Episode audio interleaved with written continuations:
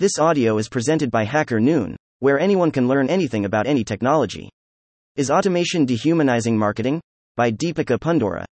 Greater than I started thinking about the way automation can dehumanize marketing and sales greater than in a way that rejects and alienates people. It's what you get when you view greater than talking to people as being a quantity over quality equation.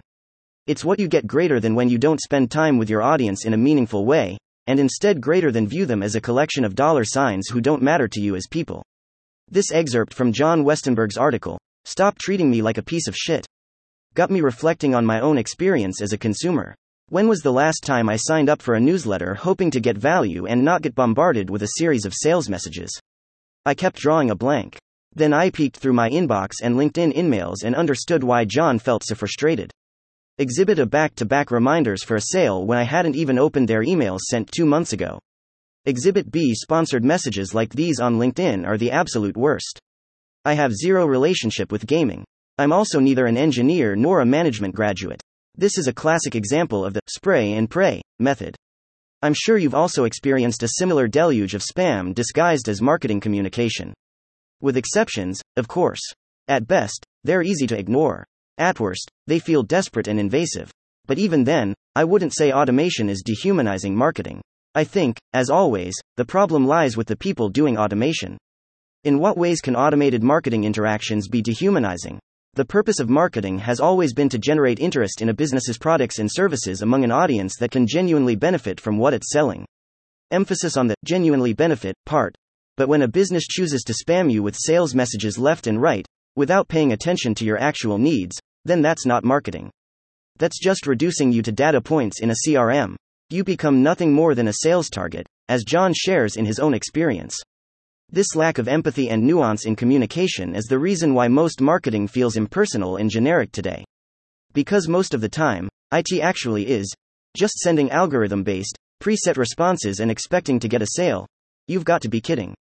But as a content marketer myself, I can understand the intention to use carefully timed, automated communication.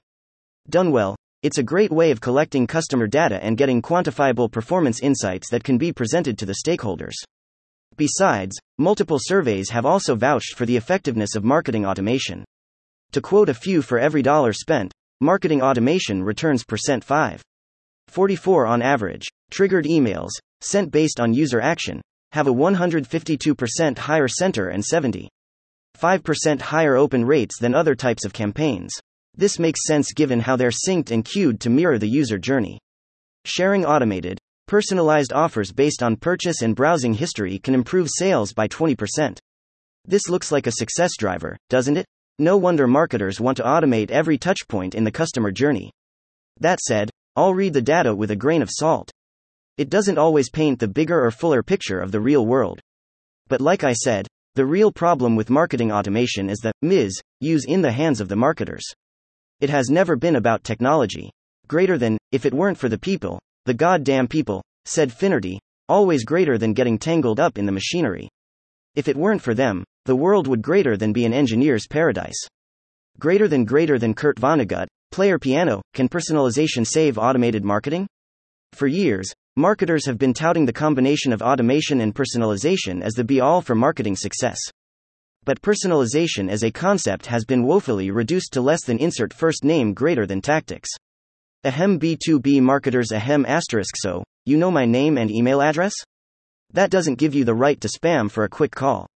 Personalization works only if you're using my personal information to add value to my life or help me overcome a pressing challenge. That said, some of the best examples of marketing automation that I've seen are in the e commerce space. Say you added certain items to the cart but left without checking out. Two days later, you get an automated message saying the items in your cart are still available at 25% off, nudging you to take action. What would you do? If you're anything like me, you'll probably take the offer. See? If done right, automated interactions can drive revenue growth. I feel the problem is mostly twofold poor copy. I understand it's difficult to scale marketing automation. As of now, the technology lacks the understanding of nuance or context.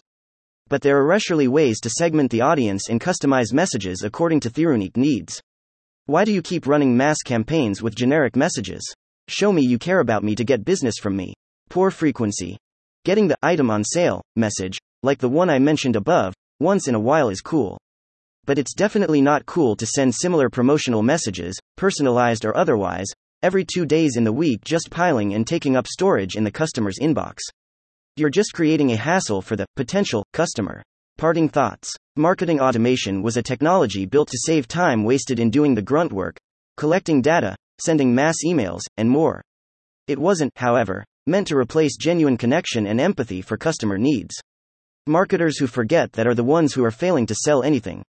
As Ben Baker, a well known voice in the marketing space and CEO of Your Brand Marketing, shared in an article titled, Why I Hate Marketing Automation.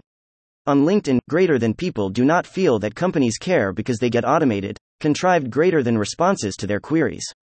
People do not feel more loyalty because in greater than automated response email came saying, Thank you for your email. Someone will greater than be back to you in 24 to 72 hours, People do not feel part of the tribe when it greater than is impossible to find a contact phone number of a human within a company greater than because the company feels that people are served better online. Thank you for listening to this HackerNoon story, read by Artificial Intelligence. Visit hackernoon.com to read, write, learn, and publish.